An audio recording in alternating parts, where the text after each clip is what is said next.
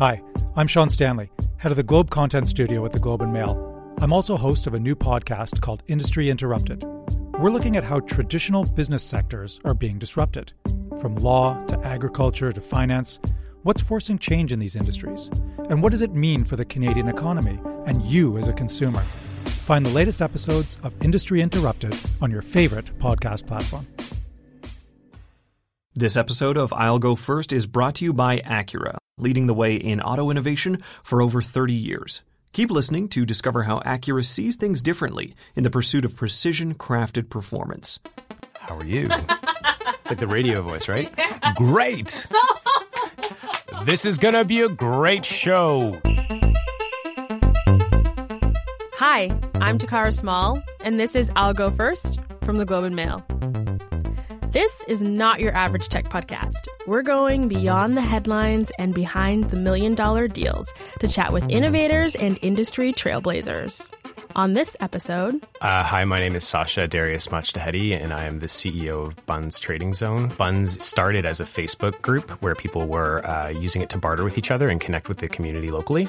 Uh, it has since evolved into an app where people still barter and also ha- has an element of cryptocurrency associated with it called BITS. BTZ stands for Bunz Trading Zone, and people can use that currency peer to peer as well as at uh, about 250 stores across Toronto, Ottawa, Vancouver, uh, Montreal, and Hamilton. Bunz, that's Bunz with a Z Friends, is the online Canadian swap group that started out as a side hustle in Toronto but has become a global giant that trades everything from transit tickets to furniture and even food.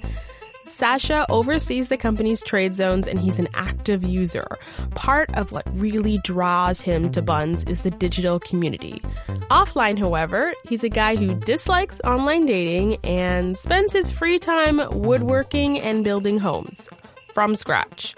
And yet, he's definitely a techie because he's also one of the masterminds behind the startup's unlikely foray into crypto. Today, I talked to him about how the millennial company is finally growing up, the future of bartering for goods, and why privacy is the new currency. Here's our conversation. How did you end up at Bunz? So, uh, I was working at TD Bank Financial Group. I was working in a number of technology roles there, designing solutions, and I was really feeling like I wanted to do something that I thought would have like a really valuable impact for people I knew. And I built this app called Shuffle at the time. And it was really focused on creating better distribution of goods at a localized level. That was the goal. It was a bartering exchange where people could post things that they weren't using anymore. Uh, and the kind of serendipitous thing that happened was a common friend of Emily, who's the original founder of the Facebook group, introduced us, and we immediately thought like this is really amazing that we're both working on the same things. At the time, Bunz was one Facebook group with about 5,000 people, or just a little under 5,000. And now it's like like well over 1.3, 1.4 million people across like 200 groups and like 200 cities in the world. Uh, and the app has like 250,000 users on it. Uh, last year alone, to give you some context of how effective that has been, is uh, we did a million trades completed when we had uh, just bartering. Yeah. And four months ago, we launched our currency, and we're already cresting a million transactions in just the first four months. But yeah, so that's how I became involved with Bunz, and Emily and I kind of. Uh, we still work together, but we had some two really firm rules we, you know, shook hands on and said like these are the two things we're not going to break the rules on. One of them was no cash in the zone. And then the second piece was making sure that if we are, as a company, if we're going to make money, the community benefits first. So, how is Bunz different from Kijiji or Craigslist? So it's really community focused. Um, there's a lot of social elements that happen on the application as well as the Facebook groups. Um, Bunz is really focused on bartering things and trading things, Yeah. or you know, a lot of them are recently uh, only recently starting to introduce profiles and trust and the idea of reviews. Bunz Yeah. has that, uh, so Bunz has always kind of stood out uh, in that regard. There are people who've done north of you know a thousand transactions on the app, so there's a lot of peer to peer kind of positive and sometimes negative um, feedback on each other. Right. Uh, so I think there's a level of accountability and trust in that in the community. Um, what else is it? Well, obviously our, our currency bits is very different than uh, Yeah. anything we've seen ever. Which I found interesting. I found it was an interesting pivot from Bunz, and I had not something I ever saw coming. I wouldn't even call it a pivot. I would actually call it like a natural because we, we created Natural evolution, Yeah, maybe? yeah, and I think like we created a bartering economy, and then the classical issues associated with bartering economies are things like value disparity issues, Yeah. medium of exchange issues, divisibility of goods issues. And in 2017, when we did about a million transactions, what ended up happening was like we started to see a decline in the, the circulation of goods because these types of issues is like uh, you know you don't have what I want or my item's worth more than yours, or even like fraud with gift cards or whatever it may be. These types of new issues arose out of having an at scale bartering community. And so it was necessary to create a medium of exchange to continue to allow that benefit to be realized by everybody. And so it was actually a really logical thing.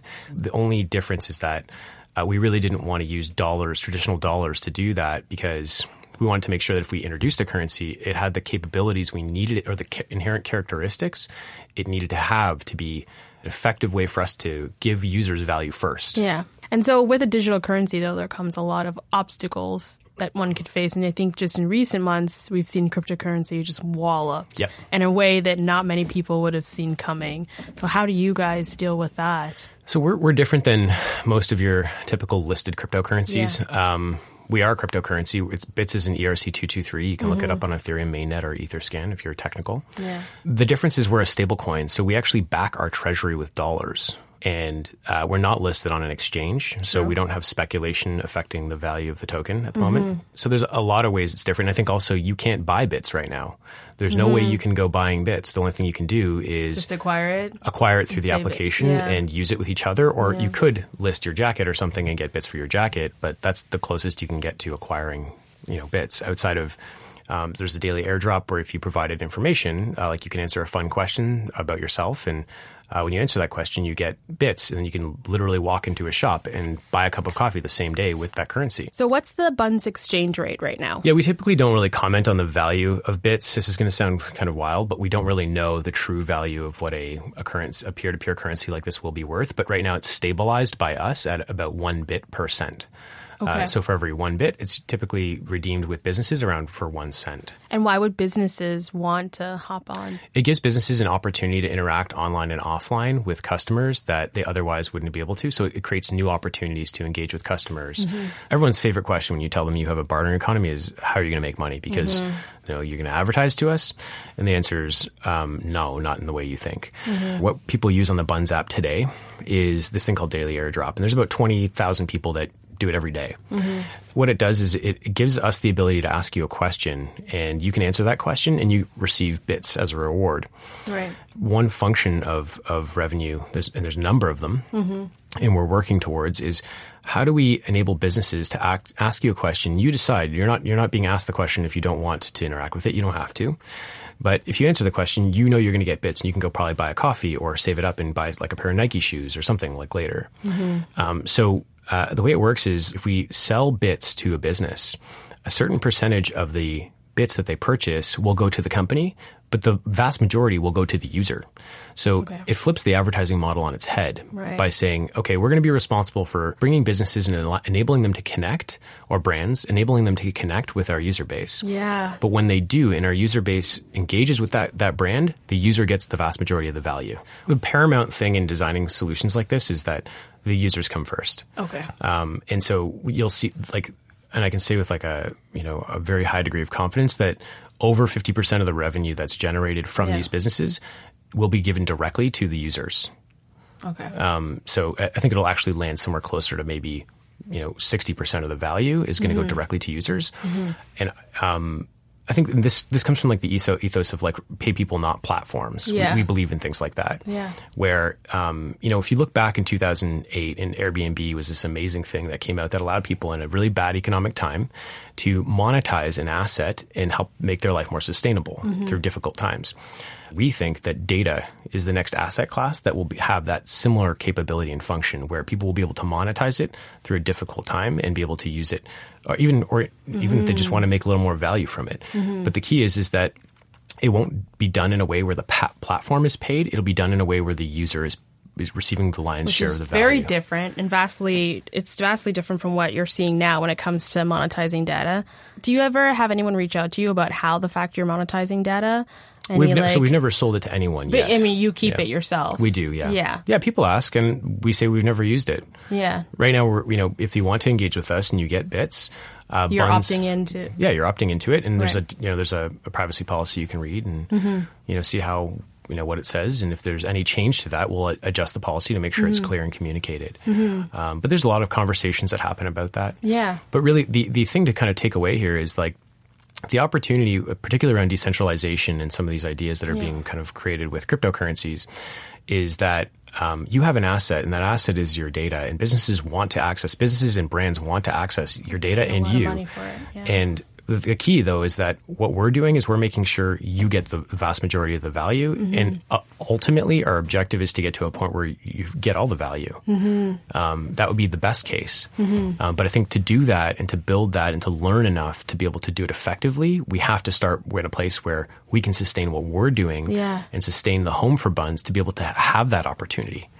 So we take a very interesting approach to the way we look at Mm-hmm. Yeah, I don't really. I'm trying to think. I can't think of any other platform or company that's doing what you're doing. It's so interesting. Yeah. Do you think others will follow in your footsteps? Do you do you actually engage with people? Who are like, okay, I want to. Yeah, people reach the, out to me a lot and ask like how we're going to do this. And Yeah. smart business minds, like people who are really, really well respected in a number of different like spaces in academia and math, and Yeah. um, I think like yeah, it's it's it's it's hard to say that I don't think there's another example of it.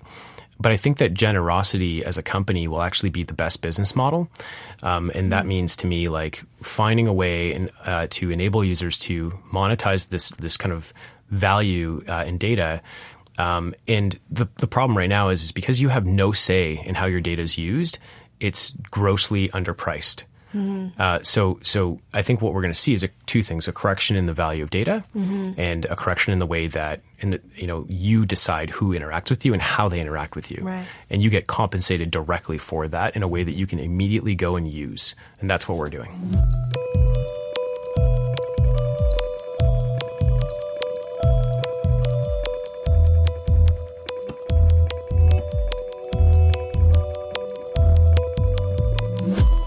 Uh, how did you meet your partner? Um, my my significant other, Yeah.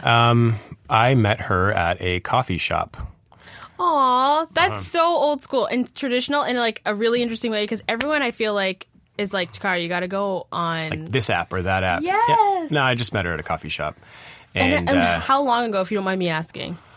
a year and a half ago. Wow, so the dating apps are very much a reality Oh when yeah, you met. yeah, yeah, yeah. Uh, a common friend of ours worked at the coffee shop, and Yeah. they were chatting when I came to order coffee, and uh, she worked at a co-working space, Yeah, um, just attached to the building, yeah. and uh, I walked in and bought a desk. Uh, because we needed some more space, and I was like, okay, well, you know, I'd like to take you to dinner, and one, you know, kind of just went from there. This is a rom com story that I would love to see on the big screen, but I'm not sure I would believe it. I feel like I would see it and I'd be like, that won't, that doesn't happen in real life. Yeah, she, she said that. She's like, this all seems too good. Right? Yeah, yeah. That's Oh how it happened. Yeah, she's awesome. So before that, you never tried dating apps. briefly. I think Yeah. very briefly, and I was. I think I just became like really quickly. I was like, I'm not into this. It's just not my thing. Um, yeah, It's not fun. It's honestly not fun. yeah. It feels too much like shopping. It feels like way too much like shopping, right? It's Yeah, you're always thinking like, okay, I like this person, like, but maybe there's someone else who I have more in common with that maybe would be better suited right. for me. Yeah. Yeah, and then there's people who have like bots that like auto swipe. Yeah. You know, there's like there's apps on apps to like make you more efficient at, at, like fi- finding people that you. Yeah. Uh, I guess that's Our part of our- generation. yeah, exactly. It's part of life today. Right? Yeah, I feel like uh, like children's children will look back at me like that's so sad and pathetic. How It's a little. It's a little. Um, what's a Black Mirror, right? Oh, yeah. Mm-hmm. Uh, like algorithmic matching of people, and it's, it's. Have you seen that episode? The- I have, yeah. But I mean, I think in a in a at a time when everyone is so has, has such little free time that I I can understand why it's become so popular. It's a problem. Have yeah, it's a problem. You don't have a lot of time to like you know go to the coffee shop and meet someone and not know whether you have the right I think that stuff still happens. I think you just have to know when to like, you know, um, seize the opportunity Hmm. and kind of like be, you know, have that mentality of like, Yeah. But you're so busy. And it's interesting you feel that way. yeah, yeah. You could ideally meet. I mean, obviously, it worked out for you. You met someone at a coffee shop and it worked out. You guys are adorable. I haven't even met her, and I like you're Hmm. yeah, my new. she's great. Her name is Lauren. You're my goal. You're like relationship goals already. Um, but I mean, it could take a lot of time to meet the right person, Yeah, that's for sure. right? Um, yeah, I don't know. I think it's also like, you know, I think a lot of us are craving like more in real life interactions. Like, Very true. Yeah. you know, uh, so I think, I don't know, I think it's just a mentality is a good mentality, the healthy mentality in my mind is to like take the opportunity when you're there to say whatever it is you want to say to the other mm-hmm. person so that you can walk away knowing that if there isn't another opportunity, then you, Yeah. you, you, you know, you got to express something positive to them. It's interesting you're talking about real life interactions, considering where you work and what you do for a Yeah. living. yeah. Totally. Yeah. It feels, yeah. I feel like I'd be remiss not to point yeah. Yeah. out. Totally. As soon as I said it, I was like, oh God, this is so like, she's going to call me on this. Yeah. A little. Maybe a Bunz dating app is in the near future, There's a dating zone. There's a Bunz dating zone. but like an app that's just Yeah. like the next Tinder, the next Bumble, based on what you buy. we got to focus. trade. Ruthless, ruthless prioritization is the game, right? uh, to be efficient at delivering product. So, Yeah. um, but yeah. Now, the Acura Innovation Series. When you envision the future, what do you see? Self driving cars? Jetpacks? Rocket ships? Why is it when people think of the future, it comes down to how they get around? Tireless risk takers, Acura is working to craft new answers. No matter what the future holds, they'll be striving to ensure the driving experience never forgets the person behind the wheel or jetpack handle. Visit Acura.ca to discover their current lineup.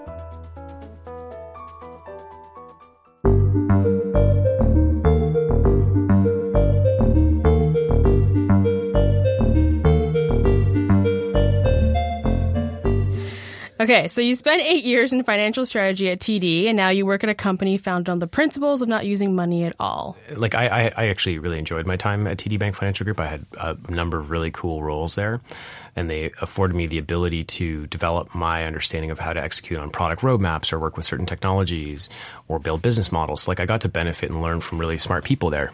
But I think I hit a point where I was like, this just doesn't feel like it's what I'm supposed to do with my life. I feel like um, I wanted to do something that could really, you know, introduce a new variable in the equation of how things work rather than, re- you know, refine or, you know, create more revenue on something that's existing. And so, how did your family react when you told them you're going to leave TD, a very dependable, stable job, for what is essentially a startup? Yeah.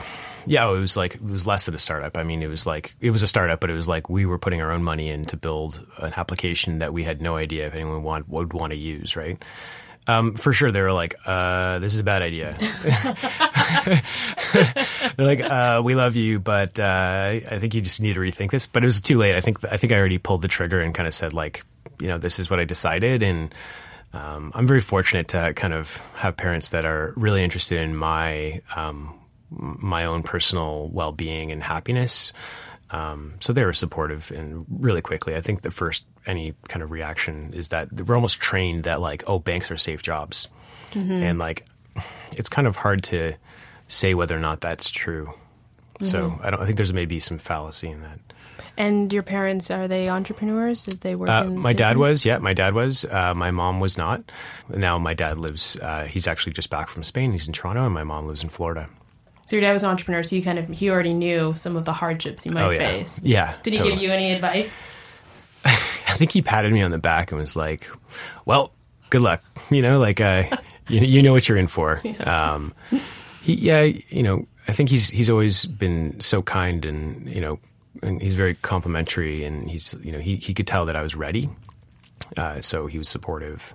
And putting in your own money, that just seems so incredibly scary, for lack of a better yeah, word. I think it was, and I think, but it's also like you have to have skin in the game. and so I imagine in the early days, though, you were working a lot. It was incredibly stressful. How did you maintain that personal work life balance? Uh, early days and now haven't it hasn't changed. Um, I still work just as much, if not more. Um, I don't have a very good work life balance, admittedly. I was going to ask for tips. That was my follow up. Okay. Yeah, I mean, I, I think uh, I wish I could give you some great advice on that. I, I don't think I have very, very good advice on it because I struggle with that. Hmm. Um, I definitely, you know, I, I I'm very, I, I, I when I, when I have an opportunity to commit, commit myself or my creative craft or my skills or my, my understanding of something, I, I really want to go all in. Mm-hmm. Uh, and I, I, I, think it's what's required at times is really kind of in, investing more than you expected to be able to achieve these kind of uh, new heights in, in a business. So, um, but I try to balance it. I try to, you yeah. know, you know, my partner and I, we walk the dog and kind of take certain, there's certain things we do together. We, we agree that those things are always together. Mm-hmm. Um, and so that, that really helps for sure. And so, like many founders, you have really long days. So, is there something you look forward to every day that helps keep you balanced? I look forward to the work. Actually, I really do. I think yeah. like there's this common misconception that like the work is a slog. It's not. It's the best. It's literally the best thing I could have ever decided to do with my life, even though it's incredibly yeah. difficult. So then, walk me through a typical day. You wake up at probably like seven, usually a little earlier than seven a.m. Um, and uh, I'm at the office pretty early. It really quite ranges, but I think the day usually wraps up around. Um, probably like five or six. I'm usually out of the office, maybe a little later, seven. Yeah. Um, and I'll go have dinner, and then I'll get back to work for um, probably another four or five hours. And usually around two, th- two, three in the morning, I'm in bed. Wow. Yeah, yeah. Okay, so how do you keep that going?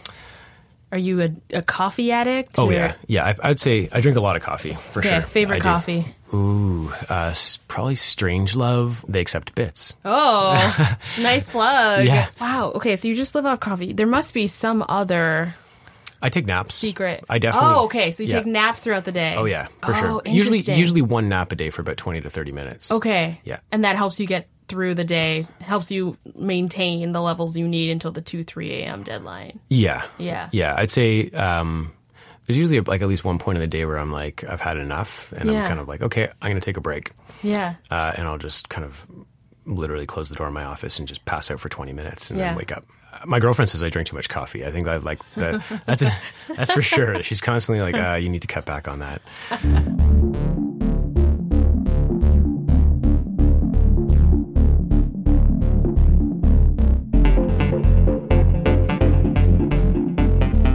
So the next section is what I like to call rapid fire. It's one of my favorite favorite sections because pretty much all I do is ask you a bunch of questions. You have to answer as quick and as fast as you possibly can. I'm really bad at this. Too. You're going to be, no, you're going to do great. I can okay. already tell. Ready? Sure. What is your greatest fear? Disappointing my community. What do you do for fun? Uh, surfing the lakes. What motivates you? Making people's lives better. What's your perfect day off? Late fall uh, walk in a cold breeze, like uh, outside sweater weather. What is your pet peeve? Having to tell someone something twice. What's the one word your friends would use to describe you? Determined. What's the last thing you bought? It was a solar cell. It was a 12 volt solar cell. Why? I built my own house. you built your own house? yeah. Yeah. It took me three and a half years. I have a small obsession with like using materials to re- reuse the materials and be environmentally friendly and sustainable in the way I do it. And yeah. so I bought a solar cell in a backup system that I want to start testing to see what I can scale up in terms of uh, moving the house to like a semi. Um, yeah. Yeah. Where is this house? Uh, in the East End by the beach. Okay. Yeah. I didn't expect that answer. Yeah. I love it. Okay. Yeah, I make things. That's what I do. Yeah. I, I, by nature, I make things. That's just my function. I like making things. So, how do you have the time if you're up until 3 a.m. in the morning yeah. to build a house? I find it actually quite soothing, the work.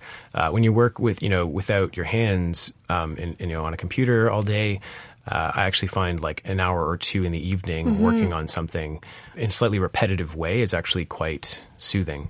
Interesting. Yeah. Do you ever make stuff to trade on Bunz? I don't make stuff to trade on Bunz. I make like I have an obsession with like highly complex objects. Um, so like I built motorcycles, I've built cars, I've built a house, I've built um, re, you know torn apart boat motors from 1922 and restored them. It, it's it's a really strange uh, thing. It's like the deeper the complexity, the more satisfied I am with the problem. Um, and as soon as it's completed, I find very little gratification in actually possessing it. Mm. Um, so I have traded things. Actually, I did trade one uh, boat motor uh, that I built on Bunz, um, and that took a while. Um, but I just didn't. I don't have a boat. Mm-hmm. So, and it's an old like two, four, two or four horsepower boat motor from yeah. 1930s or something.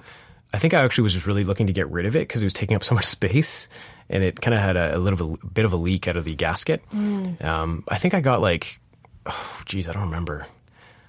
I don't remember if it was like a box of records or if it was like maybe some I can't. I don't remember. I think I've done like I don't even know, probably like 190 trades. So it's hard to hard to pick them all apart. Yeah. I remember the faces of people. That's the funny part. What was the last thing you traded on Bunz? Oh, a, a humidifier. Okay. Yeah, I had like this simple. It's just I actually still have it. I haven't marked it as trade complete, but it's a humidifier. Cool. Uh, since you have your phone out, what are you keeping your eye out for on Bunz right now? I was eyeballing this like couch that I really. It was a sweet couch. it was like really nice, and uh, I think they wanted like thirty thousand bits for it, which is a lot. Yeah. Um, but it's a pretty sweet deal. What's on your in search of list? What are the things that you're looking to purchase, barter, or trade? Probably like solar cells. Um, someone to help me catch. There's a possum living in my backyard. Okay. And I think I'd like someone to help me catch my possum. If, if you hear me out there, hit me up on the Bunz app. My handle is zero cool.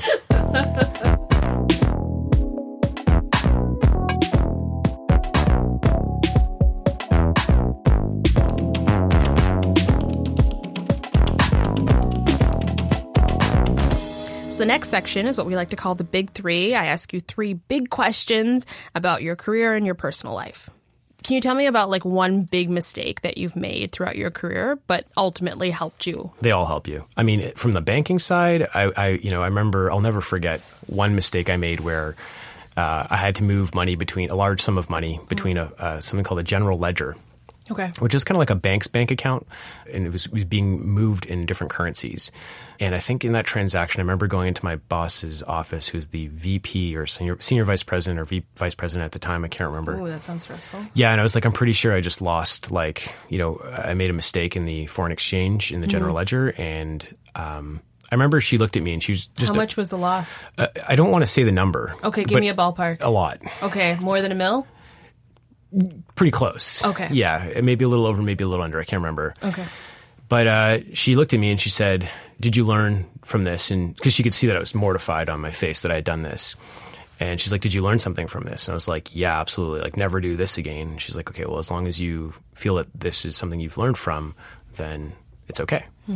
And I remember walking away being like, "Man, I wish I could be a leader. Like, if I'm ever a leader one day, I hope I can approach things as cool as she did, um, because I did carry it with me." Um, and in terms of Bunz mistakes, there's been a lot of different things we could have done better um, or could have focused on earlier. Or it's it's really tough because you've got competing priorities. But I think ruthless prioritization is probably a really important piece in kind of deciding which way you're going and, and really setting a, a very clear vision and and you know getting consensus around that vision and executing with like a lot of. Uh, integrity in terms of your, you know, ensuring that you're doing it for the right reasons and legitimacy around why you made that decision. So, do you have a, a ritual that helps you unwind? My girlfriend's got me into like making mint tea. Like we have a mint bush in the backyard and we just pull a bunch of mint branches and make mint tea and that helps a lot.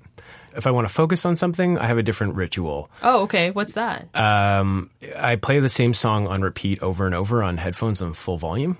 what is this song? Uh, it depends. So usually it lasts about a week or two, um, but the repetition in the same song repeating over and over actually allows you to focus quite well. It's actually I looked it up after because friends made, used to make fun of me. People in the office still kind of poke fun at it. Yeah. But uh, you can look it up on the internet. It's actually a proven way that people, and even Tools of the Titans, I think a couple people from you know that book, Yeah. uh, talk about it. It's just a way to get into like a slightly meditative state to focus on something you're working on. Last week it was uh, "Creature Comfort" by Arcade Fire, and this week's song is uh, "Loading Zones" by Kurt Vile. You're so fascinating. So, you listen to the same song on repeat Yes, on loud to help you focus. yes, yeah. What's the most beloved thing you've ever traded for on Bunz? The thing that I traded that I kind of like almost regret trading. Sure, let's go with that one. Okay. Uh, yeah, it was probably so. I had a Magna, like a nineteen, it was like seventy eight Magnavox record player, and it was a suitcase. It was it was actually my, my father's. He's gonna be so upset when he hears this. Uh, I posted it, and it was just like immediately flooded with like people saying, "I want this, I want this, I want this," and so someone painted a mural on my back wall of my driveway or something like that. Okay. Yeah, it was a pretty good deal. I felt like I, I felt like I felt like I, I felt In like I, hindsight, you still feel like it was a good deal? yeah, yeah, for sure. I feel like I, you know, you know, when they, when I met them and I, I gave them the record player, you could see it on their face that they were like, this was like amazing for them. Yeah. And I was just happy to kind of have it no longer in the home. And I was really excited to have some artwork done on the back wall. When you were 10 years old, what did you think you'd be doing at your age? And Yeah. what do you think 10 year old Sascha would say about the work? He'd be really, He'd be really Jazzed. proud. Yeah, he'd be really proud. I think this is exactly what where I, what I you know people who know me very well they're like this is what you were born to do, um, because when I was about I think I was about ten or twelve I applied to work at eBay. eBay had just launched and it was like a big deal in my mind, um, and uh, I applied to work there. Like I sent the email to like Pierre Odemir or Omidyar I think his name is, uh, you know to say like hey like this is so awesome. It was like the second day that it launched and I was just obsessed immediately with marketplaces. Um, and you know, I think when you look at the trajectory of what we've seen in historically as well, like you know, we had eBay and eBay connected PayPal, and it became an, an easier interaction. And then Amazon came along, and they brought more inventory online, and they created a one-click payment solution, and that was the, the next kind of evolution of marketplaces. I think what we're going to see next is uh, you know, uh, a localized marketplace with new inventory from retailers and businesses, and the ability to pay in cryptocurrencies and or with your value, you know, new new kind of uh, assets and value like Yeah. data, like data. So, but what did you when you were ten years old? What Yeah. did you think you would you would end up doing I thought I'd work for like this is going to sound so at silly. ten? By the way, Ten. yeah.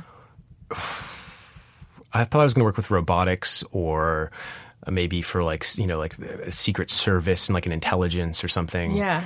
Um, you know, I, I, I can see that. I can yeah. actually picture, yeah, ten year old Sascha saying that. Yeah. yeah, it was it was probably like a little bit like you know, yeah, I would say it's somewhere between like building robotics or working on technology or yeah, like secret service or intelligence or something cool like that. I always thought that Mm-hmm. was really interesting, and I ended up studying peace and war strategies, and I thought maybe I'd still go down that road, Interesting. um, and I didn't. Um, but you still, you still can. yeah, no, I'm You're not. young, Uh, yeah. no, I'm too busy with Bunz. Okay a big thank you to Sascha for sharing his story. Now we want to hear yours. Make sure to hit me up online. I'm at Takara Small on Twitter and Instagram, or you can email the show at podcasts at globeandmail.com. I'll Go First is a Vocal Fry Studios production. It's executive produced by Kieran Rana and Katrina Bolak with editorial assistance from David Michaels. For more stories about entrepreneurship, visit theglobeandmail.com. Subscribe to this show wherever you get your podcasts, and I'll see you next week.